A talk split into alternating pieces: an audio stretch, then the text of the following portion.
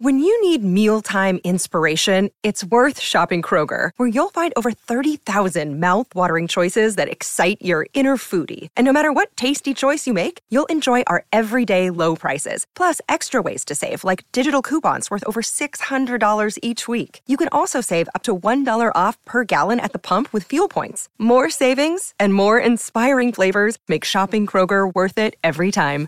Kroger, fresh for everyone. Fuel restrictions apply.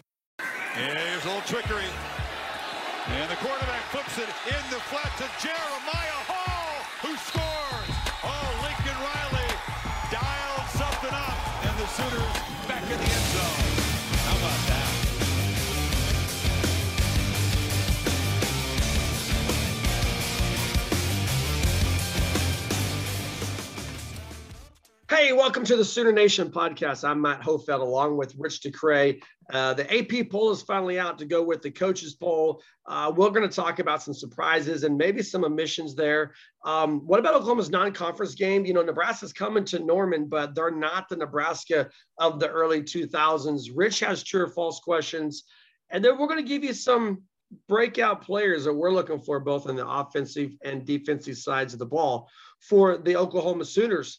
So let's start with the AP poll, Rich. Oklahoma coming in at number two, receiving six first place votes. The first thing that comes to my mind when I look at this is that there's five teams that received first place votes, at least one first place vote. Ohio State got one, Oklahoma, Clemson each get six, Georgia with three, Alabama takes the cake with 47 first place votes. You compare that to the coaches poll when only two teams got first place votes. That's being Oklahoma and again Alabama, who got 63 first place votes in the coaches poll.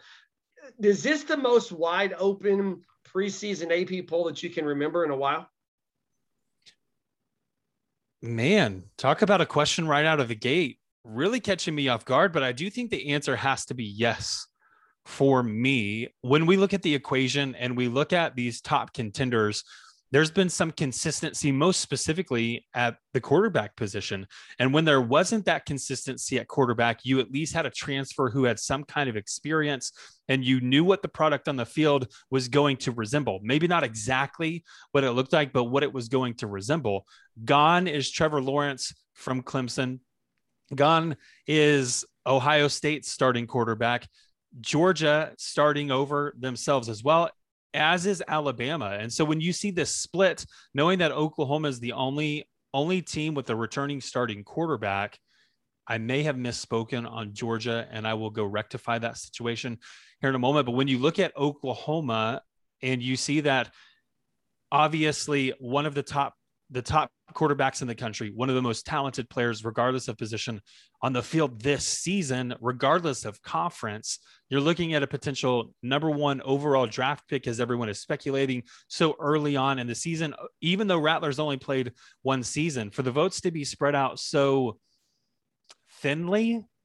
And I get where Alabama's at, and I'm not disagreeing with Alabama, but everyone behind them collecting some first place votes it is a little bit surprising. It doesn't seem as though there is a obviously there's not a consensus number one, but it doesn't seem like anybody can agree on where two, three, four, and five should truly fall. Yeah, um, you know, Alabama did pretty well with a first year quarterback last year in Mac Jones. Georgia fans are screaming at you right now over JT Daniels. Yes, being their returning quarterbacks. And Ohio State fans are wondering why you didn't just say Justin Fields' name and you just had to say the Ohio State quarterback. I'm just telling you how all that how that's going to shake out from that segment that you just threw out there. That's like I said, Matt. You caught me by surprise. It, it took me back a little bit. Let's talk specifically about the Oklahoma Sooners, number two in this poll. Um, my first question to you about this is: Were you surprised Oklahoma got that high in the AP poll? I, I wasn't. I, I, did think it was possible, but seeing all the preseason polls that were coming out before this one, it did seem like it was trending towards unlikely that Oklahoma would be number two. I did expect them to be in the in the top four, though. I did expect them to have a shot at the college football playoff. And again, I said I'm not mad about Alabama. They are the reigning national mm-hmm. champions. Mm-hmm. And when you have a reigning national championship caliber team, regardless of how many players you lose, Matt, I get it. They had was it six first round draft picks? They had eight within the first two rounds. I do know that. And they're losing basically all of their offensive production. But with Nick Saban in the equation and how they consistently lure in top recruits, you know that his teams are going to be ready to play. You know that they're going to compete. And it doesn't matter what name's on the back. The only thing that matters at Alabama is the name on the front. So I'm mm-hmm. completely content with them taking that number one spot. So really, it came down to Clemson, Ohio State, Georgia, Oklahoma, and potentially Texas A&M, who's returning Kellen Mond at quarterback as well. I know you're shaking your head no, and I know you as a listener are probably doing the exact same thing because for so long Texas A&M has been a pretender, but we're not going to ignore them in this preseason poll because of where they finished last season, Matt. You I'm okay, fine, fine. I mean, look, they, you, they, you they can't play with the want. top. They can't play with the top teams in the SEC. They're a good middle. They, they the can't, and, and, that's They're the best be a great question to level. ask about some of these other teams as well when it comes mm-hmm. to the SEC. Here's here's the point that I'm making, Matt. Is was I was I surprised? Um, I deemed it as unlikely, but seeing Oklahoma at number two, I don't think is a surprise. What I do think uh, maybe a little bit more of a surprise comes from from these Big 12 teams, which we'll get to here in a second. Yeah, so let's jump in here. Pat Ford or Pat Fordy, depending on what part of the country you're from and how you say his last name. He says something along the lines of that Oklahoma needs to prove it on the field that they can bridge the gap. He puts the Sooners at number five on his ballot and has Georgia in at number four, where the Bulldogs, don't you think they're kind of in the same position as Oklahoma when you're talking about in terms of you know they're they make they're the bridesmaid but not the bride now you can't say if you're a bulldogs fan you're going to say yeah we got to play alabama for the national championship in 2016 where oklahoma's never made it past the semifinal round but still i mean there, there's a difference between in my the way i look at this is there's a difference between being a national championship contender and being a national champion and I think Oklahoma's proven it. They've proven it on the field over the last half a decade and more that they can they're the best team in the Big 12. They've proven it on the on the field that they belong in the semifinal round of the college football playoff. If you're gonna if you're gonna take this line of thinking that Pat Fordy's throwing out there is that you got to prove it by winning the national championship or at least qualifying for the national championship game, then that's a very limited number of teams that make his top four or top five. And I just I just don't think that not winning the national championship and not advancing to the championship game detracts from the dominance that we've seen out of Norman, Oklahoma for the past six plus years. This is when we look at the Georgia Bulldogs, everybody wants to look at Kirby Smart and some of the systems that he's implemented. More importantly, his ability to once again attract talent, even though Alabama's not the team that he's coaching for mm-hmm. anymore when we look at Georgia, though, Matt, the biggest hurdle for me has been how they fared against ranked opponents. And I'm not talking two seasons ago. I'm not talking three seasons ago.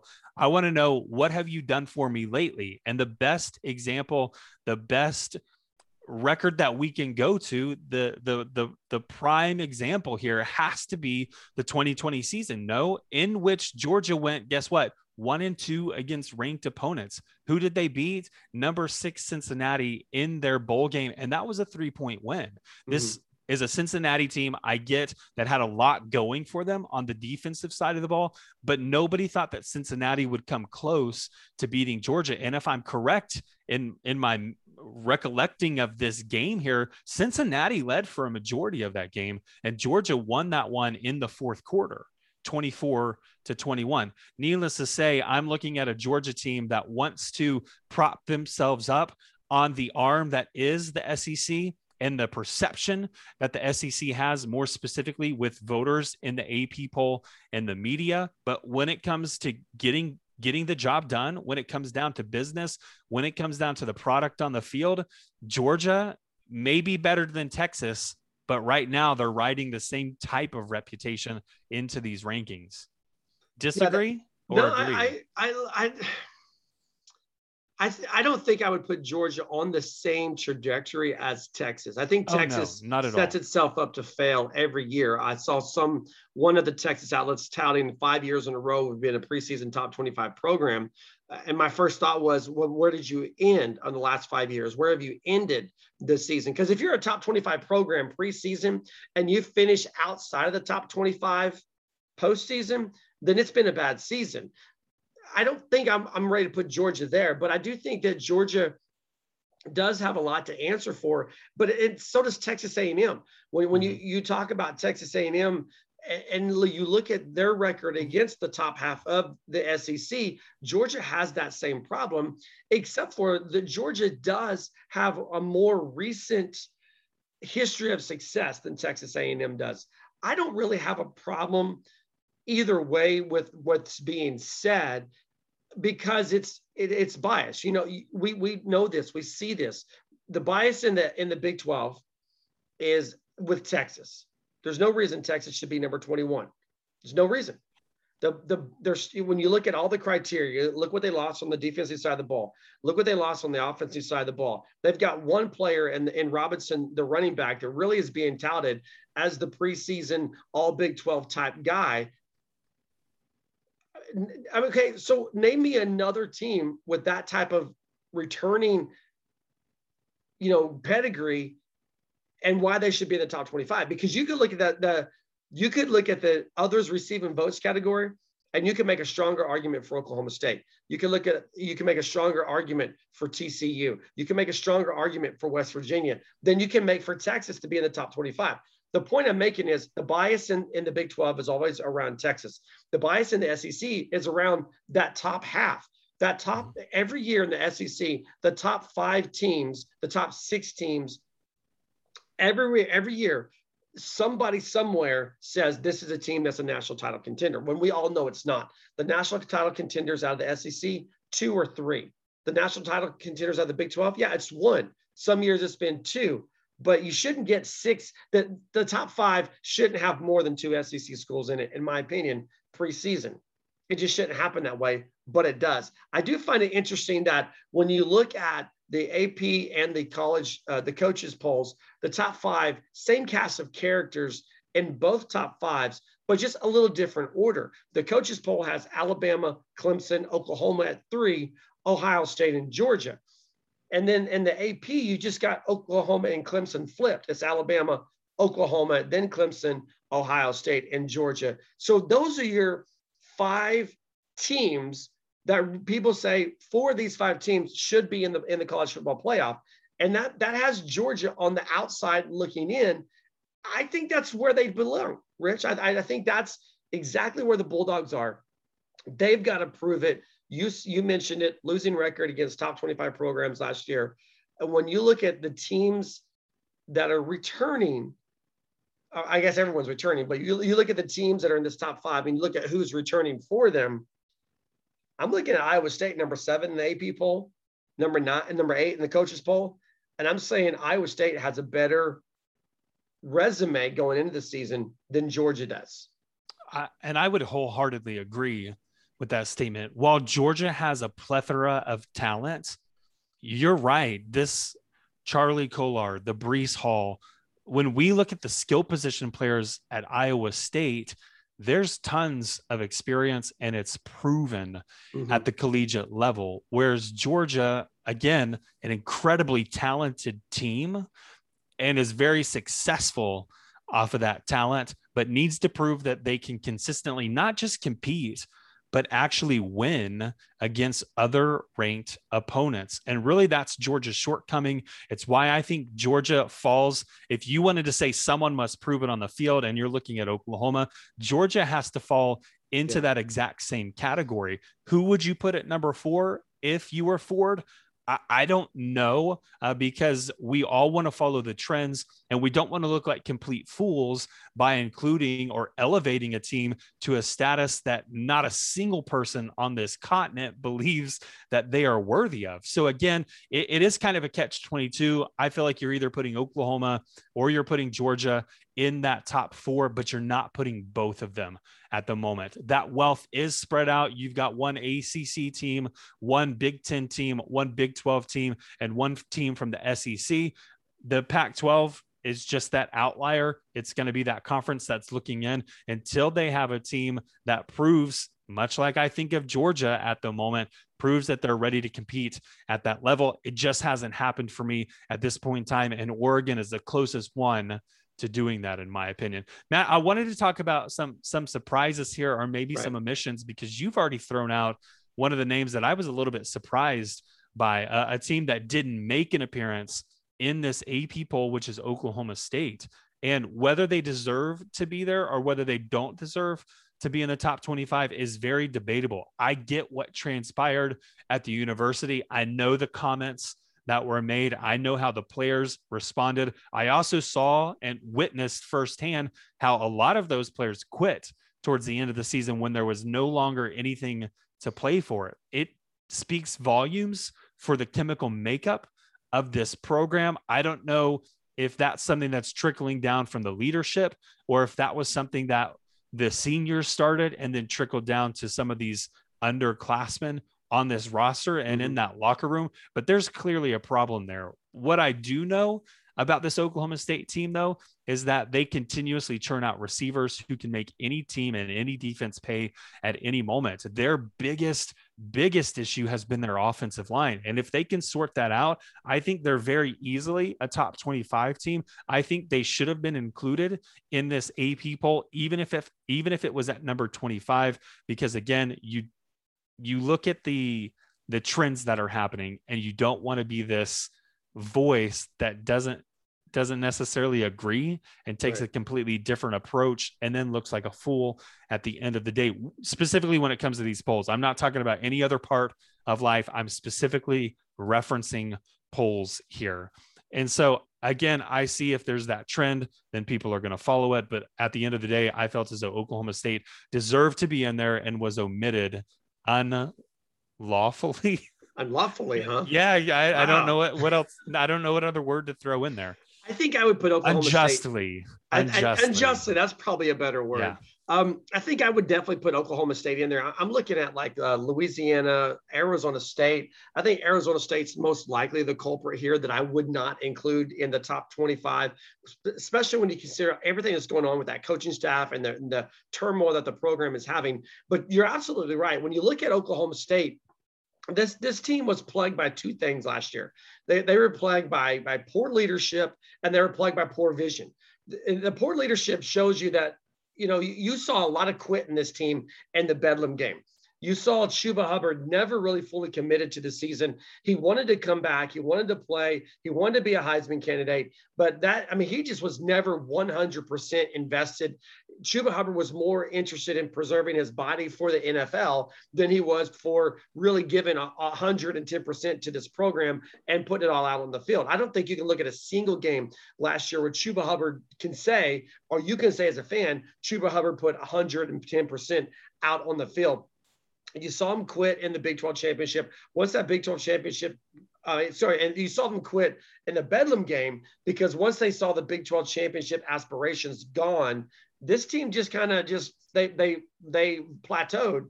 Um, but I will say this: they won their bowl game and they looked pretty decent in winning the bowl game. Also, this is going to be a really good defensive team for Mike Gundy. It's going to be one of the best defensive teams he's had in a long time. You're right. There's questions uh, on the offensive line. There's questions at the receiver position. There's questions at the quarterback. You know, can can Spencer Sanders stay healthy a full season? We've not seen that in his two years as a starter. But defensively, they're very solid. I would put definitely have no problems putting them in the top 25 over like in Arizona State. But I, go ahead. No, no, no. Finish your statement because I have a question for you. Okay. Well, I was going to say the, teams that are omitted, probably Oklahoma State is my biggest one there. But also, I look at a team like Liberty, and I know, I know Liberty, a small school, but you look at the season that they had last year, and I just I feel like they deserve to be at least start uh, in the top 25. Uh, Lane Kiffin, Ole Miss, they probably have an argument. Um, I, don't, I don't know that there's anybody else out there that I could just really go to bat for at this moment of the teams that aren't in the top 25. And I guess my strongest case is for sure for Oklahoma State. You can make a case for TCU with Zach Evans at the running back position and the way that um, you know that they they coach defense down there in Fort Worth. I think you can make an argument for TCU, but definitely Ole Miss and Oklahoma State, probably the two that have the biggest arguments with Oklahoma State at the biggest. Well, you're not wrong. Well, thank you. I mean, I mean, you know, considering they're they're the top two, the first two out in that others others receiving votes category. But Matt, the one question that I want to ask here is I can't remember a time here recently, at least, that we had some of the power, not the power five, but the group of five, excuse me, group of five conferences were so well represented. And I mm-hmm. get that there's a lot of teams to choose from, but when you see three in the top 25, does that come off as a bit surprising to you? No, and the reason why is because it's three really good teams. And I, I look at, for example, Cincinnati at number 8 mm-hmm. This is a team that they won their conference last year. They they they had a chance to to really make a, a, strong case to get included in the college football playoff if things were shaken out just a little bit differently for them. Now, here, here's what's interesting about Cincinnati. In the first four games of the season, games three and games four, they're going to play on the road at Indiana, on the road at Notre Dame. Indiana's number 17, Notre Dame's number nine. If Cincinnati loses those games, yeah, they're out of the top 25, out of this conversation of being a potential br- group of five to, to break into the playoff. However, if they win both of those games, you win on the road at Indiana, you win on the road in South Bend, then the rest of their schedule, this is a group that they're probably their toughest game. You can make an argument would be at Navy in October or at South Florida in November. They could run the table and and if they win those two games and run the table this could be the year when you look at how everything's is kind of there's a lot of disparity at the beginning of the season. This could be the year cincinnati breaks through with the group of five getting into the playoff i think they have the absolute best opportunity to do that when you look at the other group of five schools that are involved. I, look, there, there's a difference between being a top 25 program and a, and a national contender. And, you know, Coastal Carolina, I definitely have no problem them being top 25 program. Louisiana, maybe, maybe, maybe well, a French team. Those teams finished 14 and 15 in the rankings last year. No, I get it. I, I, I get what you're saying, but I'm just saying if you're when you're making the argument, it gets once you get past Cincinnati at number eight, I feel like the arguments become a little, little more weaker in mm-hmm. terms of how uh, of, of, their merit, so to speak. Cincinnati is a real player in this. Now they've got to prove it through the first four weeks of the season, but they're a real contender if they get to that first four weeks unscathed. I don't think you can say Coastal Carolina is a real contender. I don't think you can say Louisiana is a real contender like you can on the same course as Cincinnati. I, I promise you, Indiana and certainly Notre Dame have those those games circled on their schedule in the first month of the season because they see those as really really big games for themselves as well, not just for Cincinnati. By the way, Cincinnati ranked ahead of both Notre Dame and Indiana, which is probably a bigger reason why they're circled on those schedules. Hey, one other surprise that I was going to throw out at you. I am fully aware of Notre Dame and the agreement that they have for the next 15 years that stands with the ACC, which is that they will play five regular season games against an ACC opponent. However, when you go to apnews.com and you see the conference that's listed next to not only the team, but also the rank, you can drop down to number nine where you see Notre Dame is listed as in the ACC. Does that surprise you at all? Or is no. that foretelling of, of what may transpire this year for an independent school like Notre Dame, who's looking to lock themselves in with a full slate of games, much like they did last year? Yeah, don't forget Notre Dame played in the ACC last year as a as a participant. Mm-hmm. They they made it to the ACC championship game, and that's probably just the template left over from last season. I I think before this 15 year agreement ends, Notre Dame will be a member of the ACC conference. They seem to align a little bit better there than they do in the Pac-10, uh, excuse me, the Big Ten, where a lot of people feel like they academically they line up with the Big Ten, athletically they line up a little bit more with the ACC. I think you go if we follow the dollars, and the dollars are going to lead them to the ACC.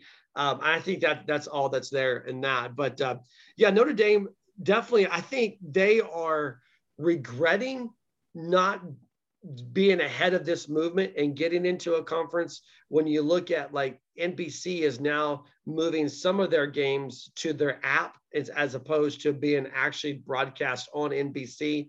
Um, their their TV contract's not going to hold water to these new mega TV contracts that we're going to see come first from the SEC after Oklahoma and Texas jump in there. And then the ACC is going to, I think the ACC is going to be second in line to the SEC to really try to expand and, and capitalize uh, on new, a new TV contract and also how they can get their players marketed to, to really take advantage of the LOI. So, no, NIL. I'm not surprised. Yeah, NIL. yeah, I think I said LOI last week as well, but Mhm. um, name, image, and likeness. Um, but um, but but yeah, I, I don't I don't think there's anything more to that than that just being a leftover template. Okay. You heard it here first.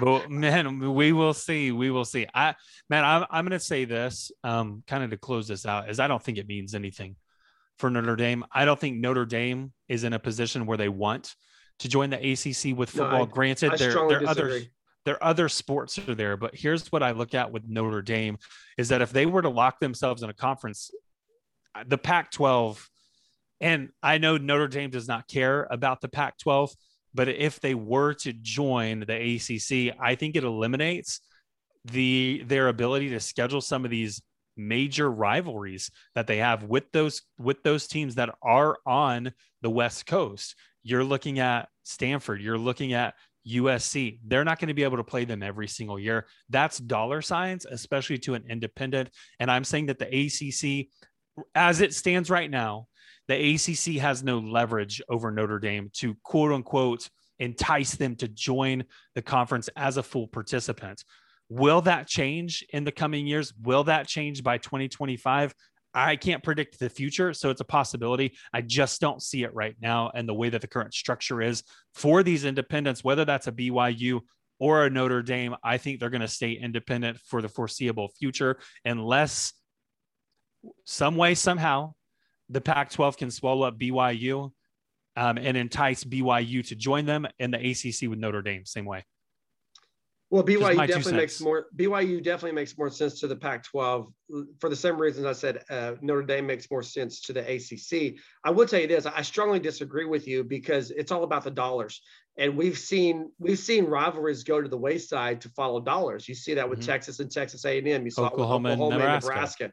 And so you you know when when compared to survival and thriving financially, you know Bedlam Bedlam was a second issue to Oklahoma in this move to the SEC.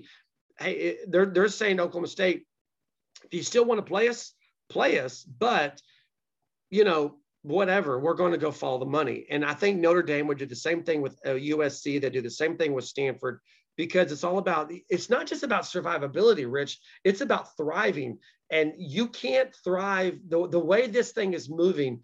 You can't thrive as an independent anymore. Notre Dame was the first to sign that contract, the first school they signed that big television contract with NBC.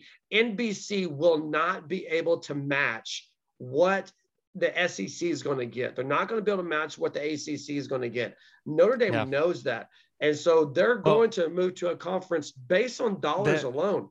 the ACC knows that as well, Matt, which is why that that agreement that they have basically says Mhm. Notre Dame can't join any other conference. If they wanted to join a conference, it would have to be the ACC. Yeah. And questions like- asked yeah. about it. and like I said, I think it's going to happen. It's going to it's going to happen pretty quick. And once once Oklahoma and Texas move that make the jump to the SEC, whenever it is before 2025, when they make that move, it's going to blow this whole thing up. You're already seeing conferences Yeah, begin to make power plays, and I- the I ACC get- is leading the leading their way with that. I get what you're saying, but I'm looking at the Pac 12 and saying there's no way that they're just going to give up eyeballs from a Notre Dame game. There, there is Pac-12 money, doesn't from- have the Pac-12 doesn't have any say in it. but there's money that they're going to try to throw into the hat No, to entice Notre Dame to stay independent. Mm. th- there's uh, but they're not going to. We'll see. they're not going to touch what Notre. That's what I'm saying. You're not going to be able to touch what Notre Dame can make as a member of the ACC. The- And Notre Dame got a taste of that in 2020, and it's just going to be like you know even more. It's like when a shark bites a human. Oh, that tastes good. I'm going to go back for more and more and more. That's why they hunt the shark. Look, Notre Dame, they've got they, they got a taste of it. They know what they're making now. They know what they potentially can make, and it doesn't matter. The Pac-12 has no say in this at all. That's why the Pac-12 is being strategical about how they're trying to realign themselves and they put a pause on Oklahoma State and TCC, TCU and Texas Tech, saying, hey, we're weighing all of our options right now. But the Pac 12 has zero leverage over Notre Dame.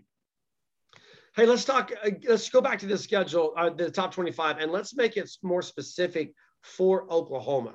The way it is right now, the Sooners have two top 25 teams on their schedule for 2021.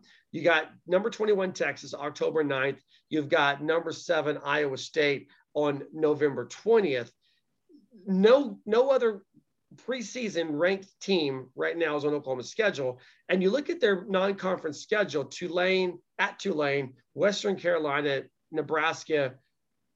Do you feel like there's any chance that this schedule sets up to hurt Oklahoma as opposed to help Oklahoma uh, in terms of making the, the fall the, the playoffs this fall? Yes and no. Can I answer that with, with very, both very of them? political here's, answer there, brother. Here's the reality of the situation for me is that Oklahoma is a program that is extremely highly thought of this year. And it's because of resurgence on the defensive side of the ball. This is the first time since the the 2000s, early 2000s, mid 2000s, that I can remember having a defense that was worthy of competing for a national championship. Otherwise, it's always been a hindrance. It's always been the one thing that has held Oklahoma back from being at the top of the podium, if you will, when when uh, January comes to a close when we look at this team, Matt, they've always had it on offense and nothing's changed mm-hmm. since Bob Stoops has stepped down and Lincoln Riley has taken over. It's a team that continuously reloads and I would say has even stepped up the level of talent on right. the offensive side of the ball during that transition. Now with Alex Grinch at the helm, again, this is a defense that's starting to command some attention and starting to gain some respect. And we're seeing that just in how well Oklahoma has been able to recruit on that side of the ball. Sure, Oklahoma is losing battles to teams like Alabama, to teams like Georgia, to teams like Ohio State at certain positions.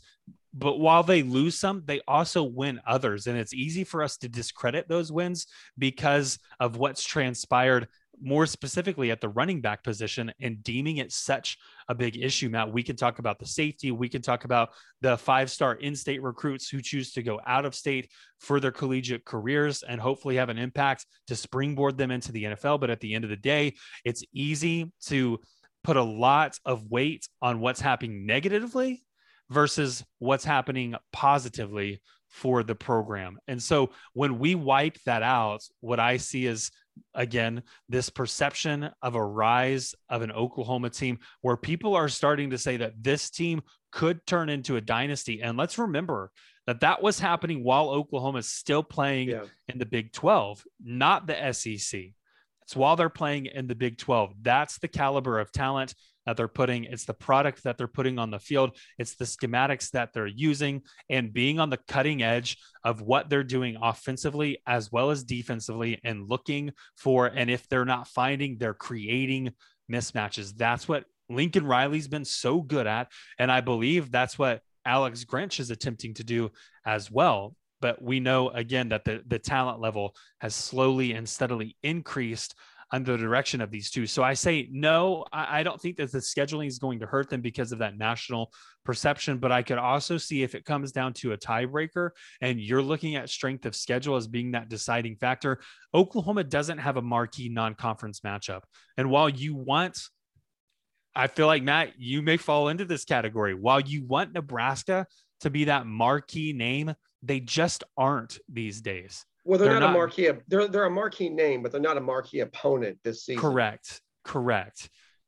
And that's where I think Oklahoma could be hindered if and only if we see them have a repeat performance of last year where they lose one. I think they're out for sure if they lose two, but if they lose one mm-hmm. game here, Oklahoma still has a chance of making that college football playoff. It's yeah. just iffy. Yeah, I've, I've got three quick thoughts on this. The first thought is this the Big 12 has two of the top eight teams in the nation going into the season.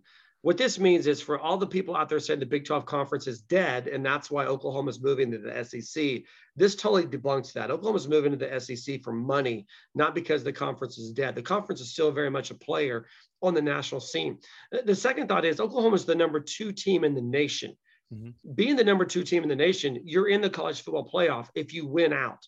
And that should be right. the goal. If you're Oklahoma, that should be the goal every year. Now, we know it's not easy because the last time we saw Oklahoma win out throughout a season was 2000 when they won the national championship. That's what they're going to have to do again this year. The third thought, though, is this uh, two losses eliminates you. The only way the strength of schedule comes into play is, like you said, if Oklahoma loses a game, if they lose at Kansas State, if they lose Bedlam, if they lose against Texas.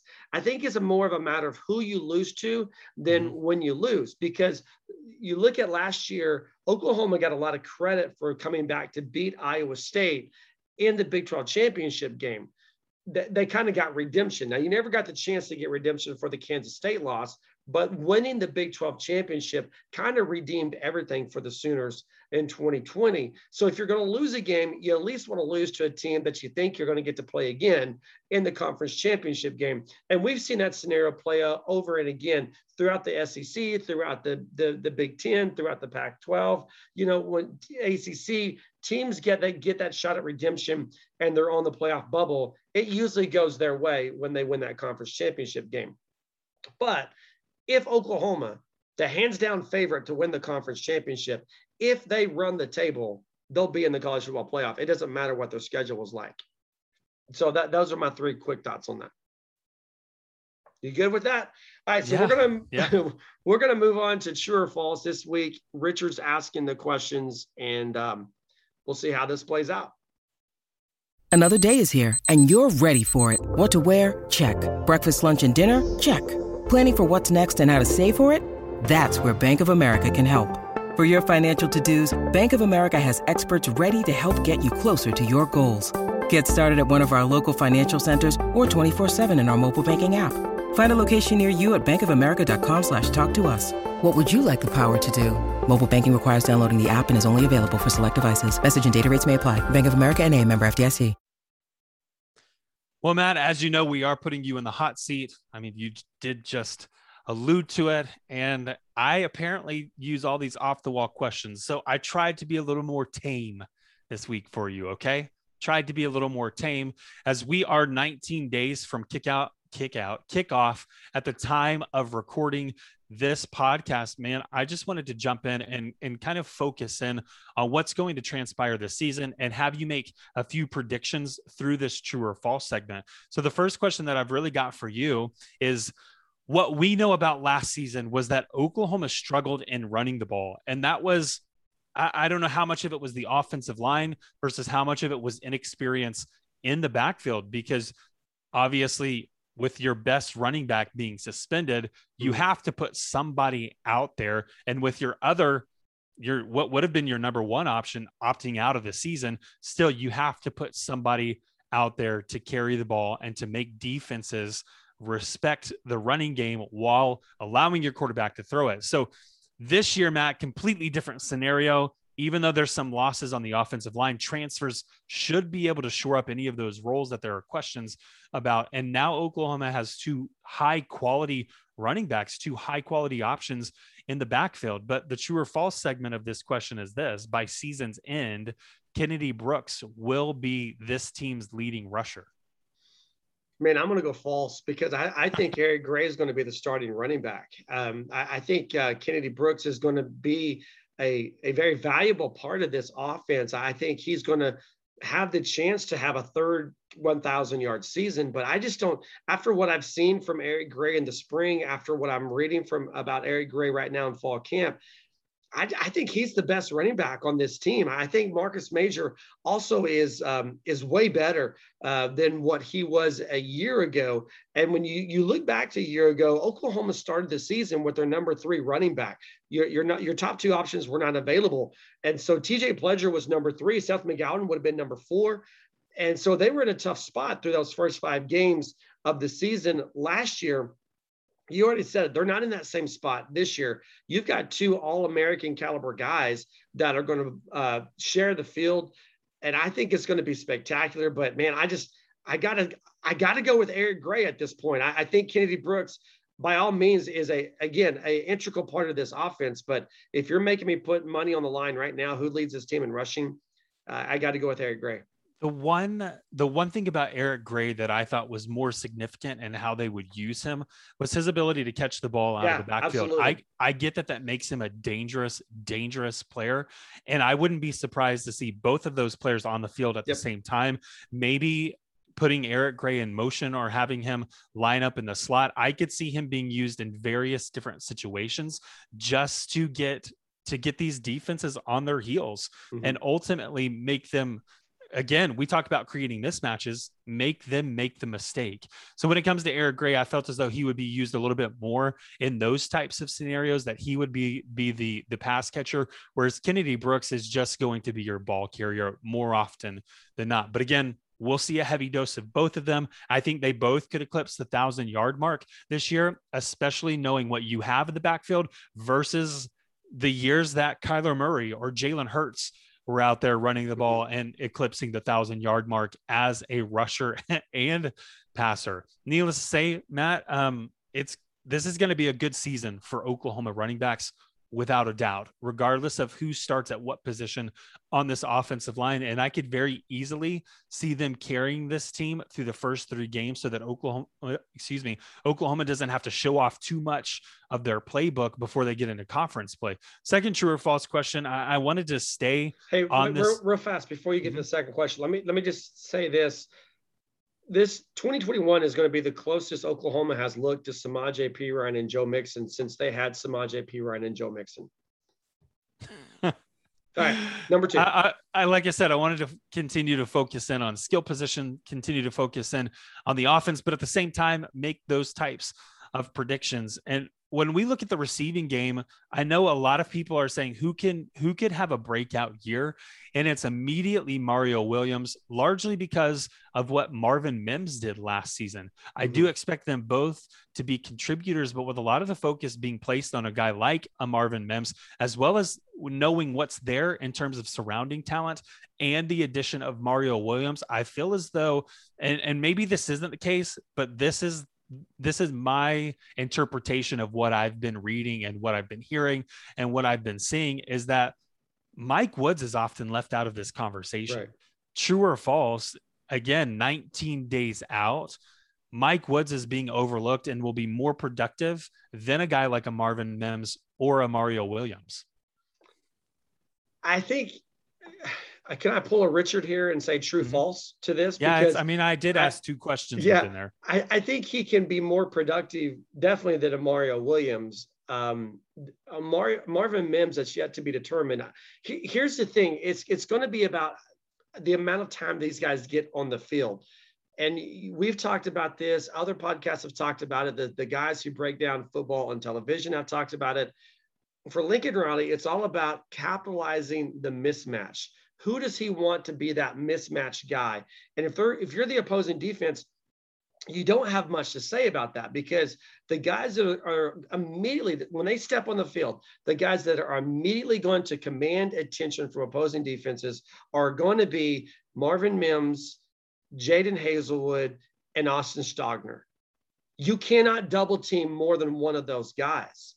So that means a guy like Mike Woods, a guy like Mario Williams is going to be that mismatch guy, and they're going to have the big play potential.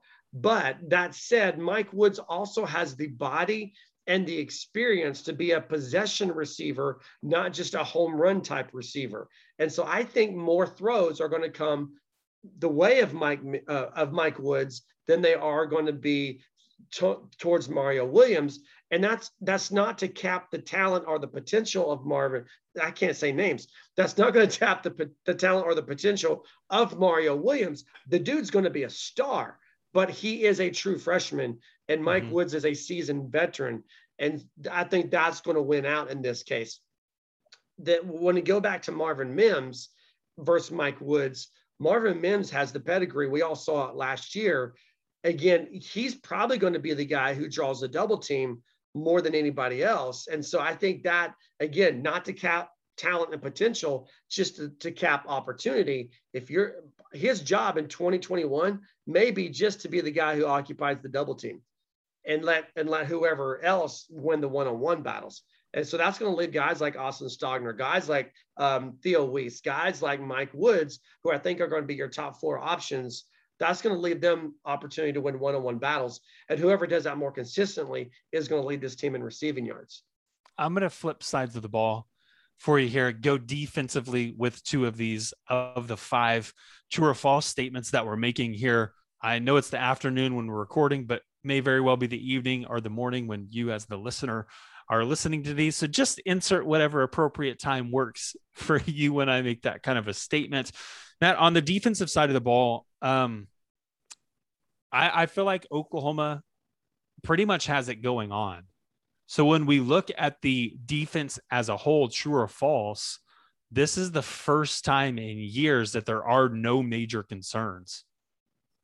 I think that's false because I think there still are concerns. I think uh, there's pretty major concerns until you see these these new cornerbacks tested. You know, we, we talked about last week losing Tre Brown, losing Tre Norwood, losing Brendan Radley Hiles.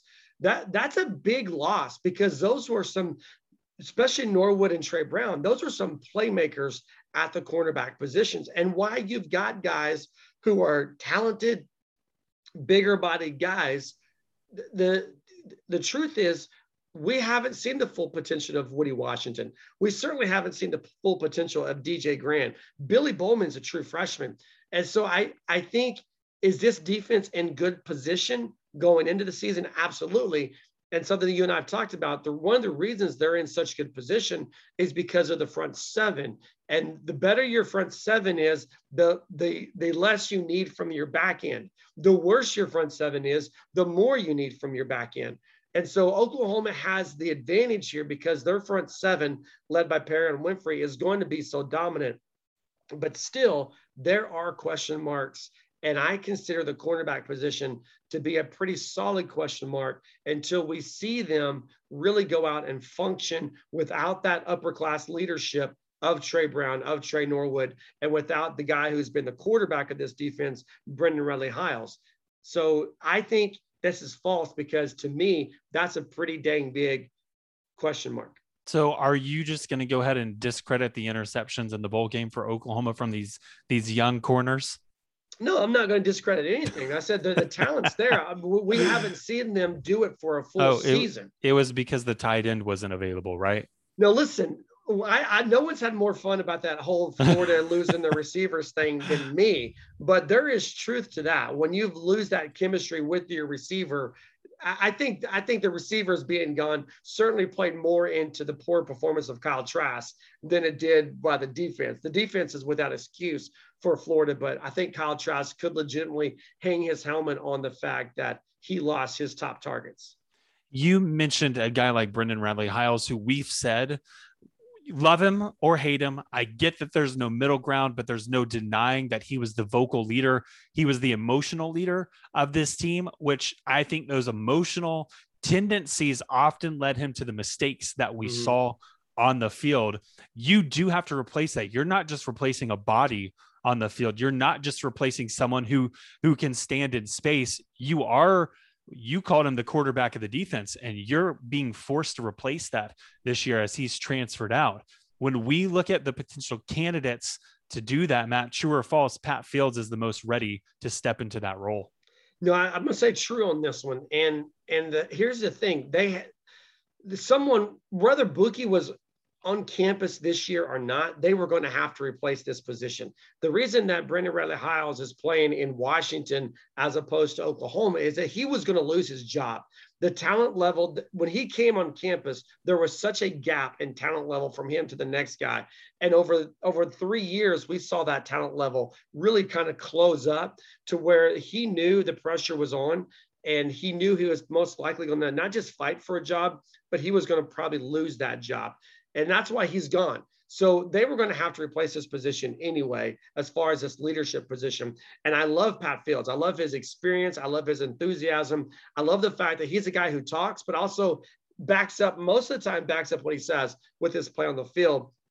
And we're going to get into a uh, kind of a segment here at the very end where we talk about guys that are really going to break out this season. I'll just tell you right now, Pat Fields is one of those guys for me on the defensive side of the ball. And so I think you've nailed this one on the head, and I'm, I'm going to say true on that. I, am surprised that you weren't going to throw a, a DTL as a as a candidate as a potential player who could step into that role. It's it's why I picked Pat Fields because I thought you. Oh, you thought you were to an argument out of it? No, I, mean I did. I, I, I can did. go with DTL if you want. No, no, no. It's it's all good. I think I still think I, I love DTL, and and for me, uh, his crowning moment so far of his Sooner career is kind of joking aside, but his his crowning moment is when he tried to hand the football to the uh, Texas kid in, in the end zone after uh, during last year's Red River rivalry, and then the, when the kid reaches out for it, Pat Field or DTL pulls it back. I mean that that you you love that type of banter, you love that type of just you know bravado from these guys, but still, I think Pat Fields is the man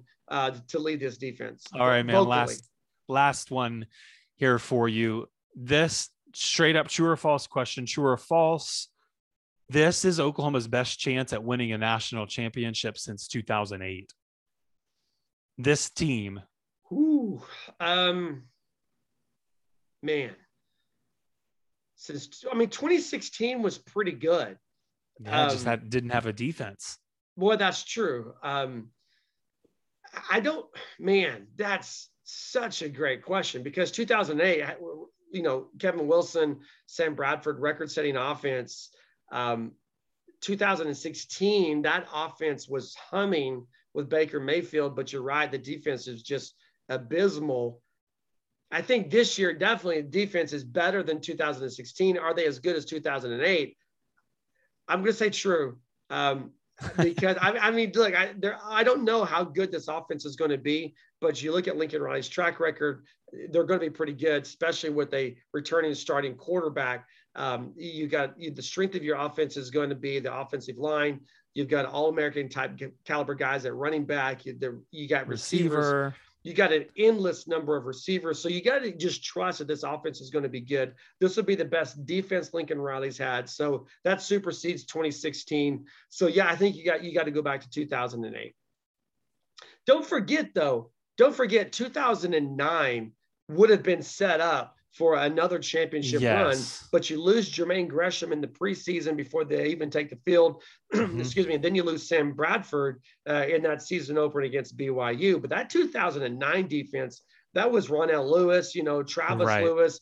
That defense was nasty as well. So 2009, going into that BYU game, Oklahoma was was one of the top teams in the nation, and they just got sidetracked by losing Sam Bradford. Mm-hmm. So still, I'm going to say true to your question, but you know, it is what it is.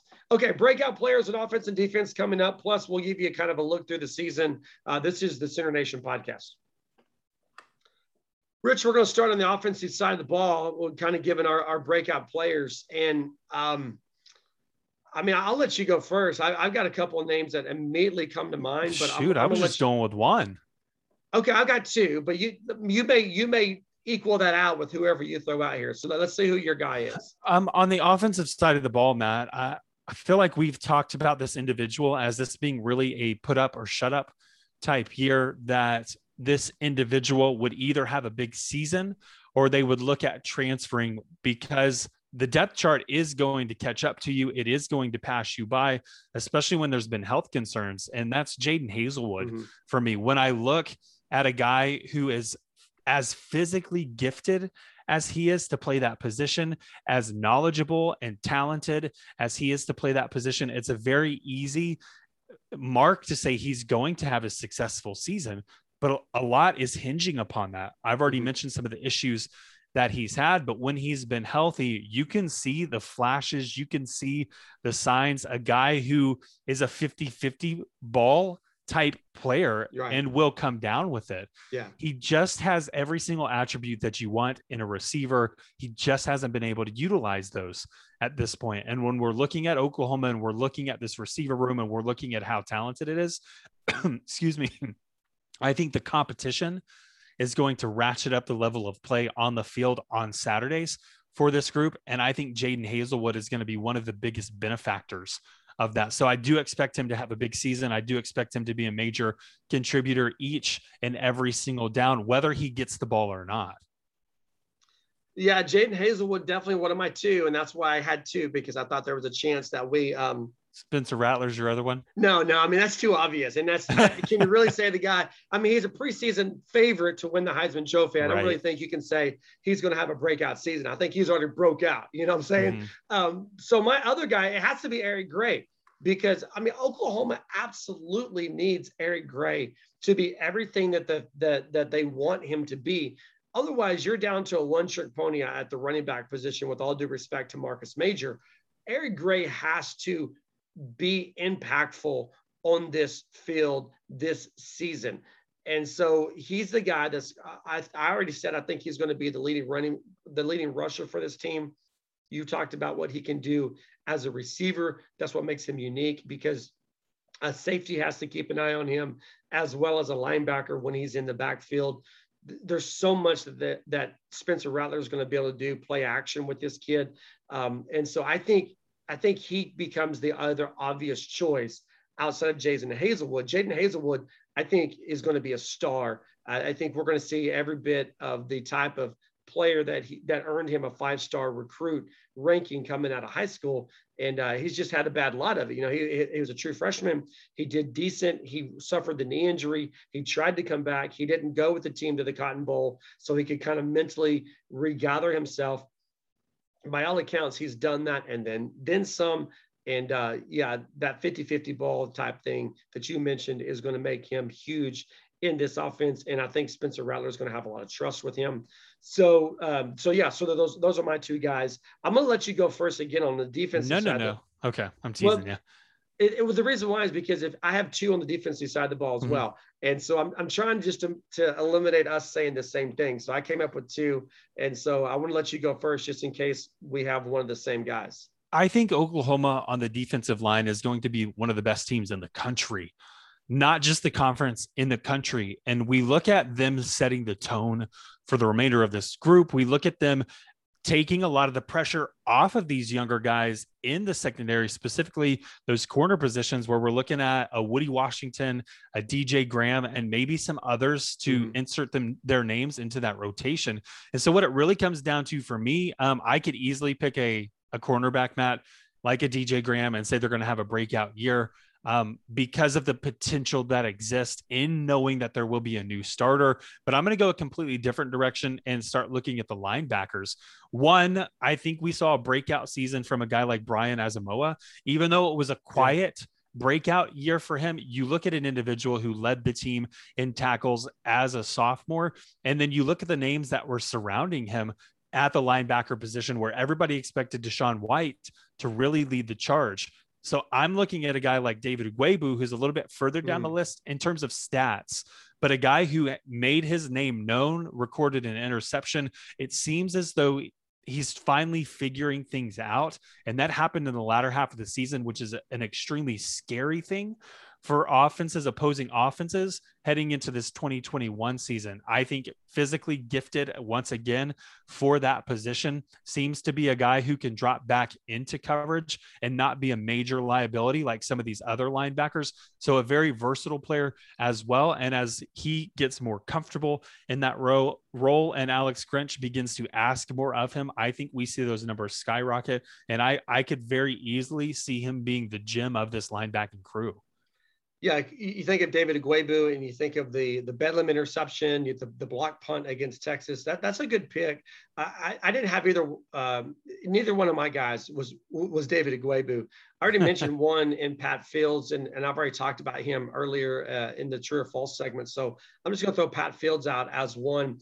And, and, my other guy, I'm stinking. I'm stinking. I'm sticking with the defensive line. I'm going with Jalen Redmond guy who set out the 2020 season yeah, uh, for really health concerns. There, and I think when you look at what Oklahoma has with Perrion Winfrey, Isaiah in the middle Thomas. Of that de- yeah, in the middle of that defensive line, uh, this is going to set up very, very well for a guy with Jalen Redmond's pass rushing ability just to have a phenomenal season. And so mm-hmm. Redmond is is is the, my is my guy I'm going to go with here as well. So yeah, that's that's me. That's I, so I've got uh, uh, Pat Fields and Jalen Redmond. I'm sorry I did two instead of one, but like I said, I was trying to avoid us having the same guys and just go, yeah, me too. Um, you look at let's let's talk about the final thing here, Rich. Let's talk about Oklahoma's 2021 schedule.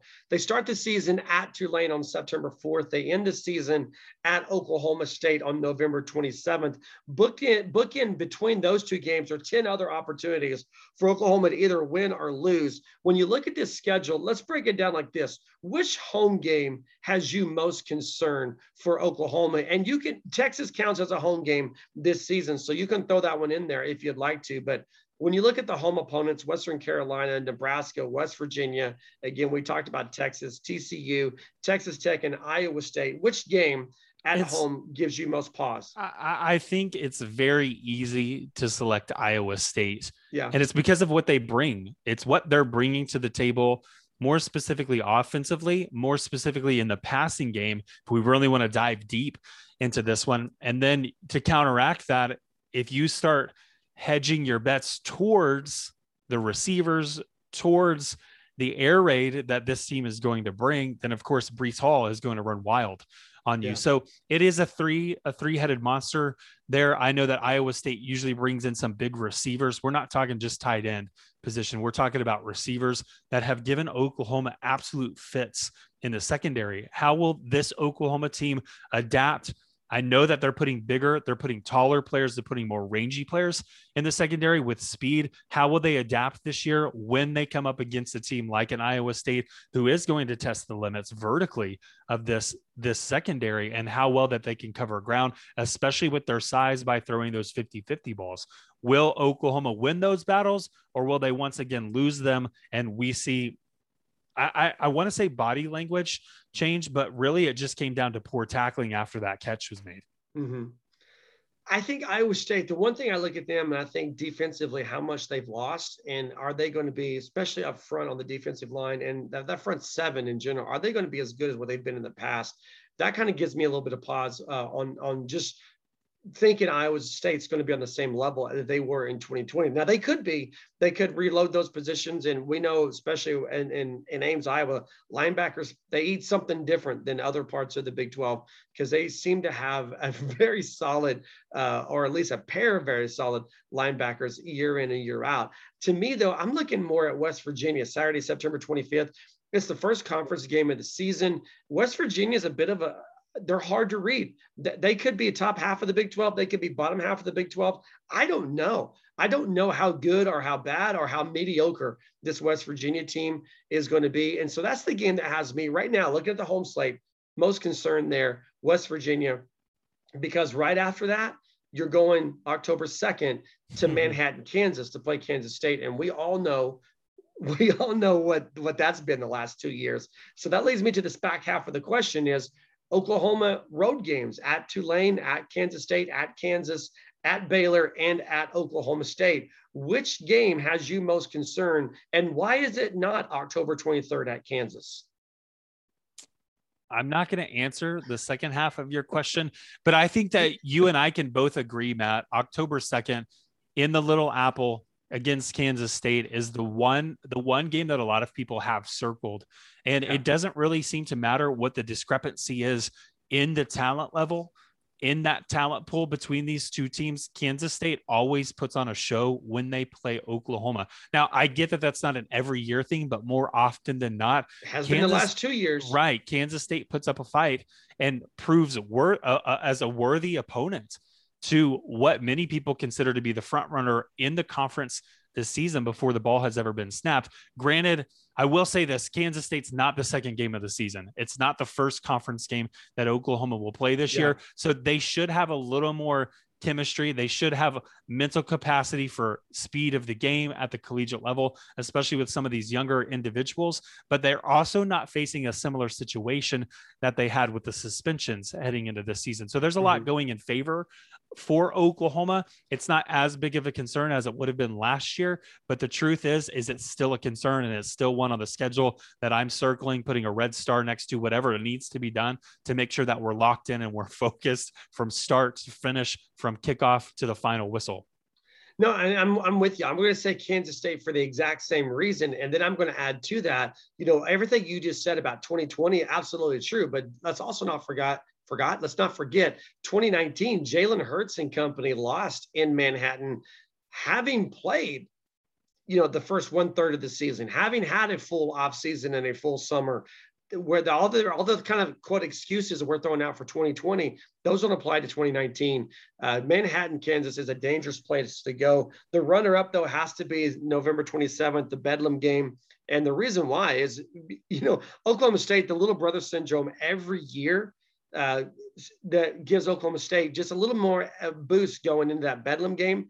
But the fact that there's such animosity because the Sooners are making that jump to the SEC, and Oklahoma State feels they were wronged and they were slighted uh, in in that. Um, you know that that adds to the drama and probably adds to the motivation for Oklahoma State. But I'm sticking to my guns that October 2nd at Kansas State, the the schedule, uh, the, the the the the away game on the schedule that I, I am most concerned about.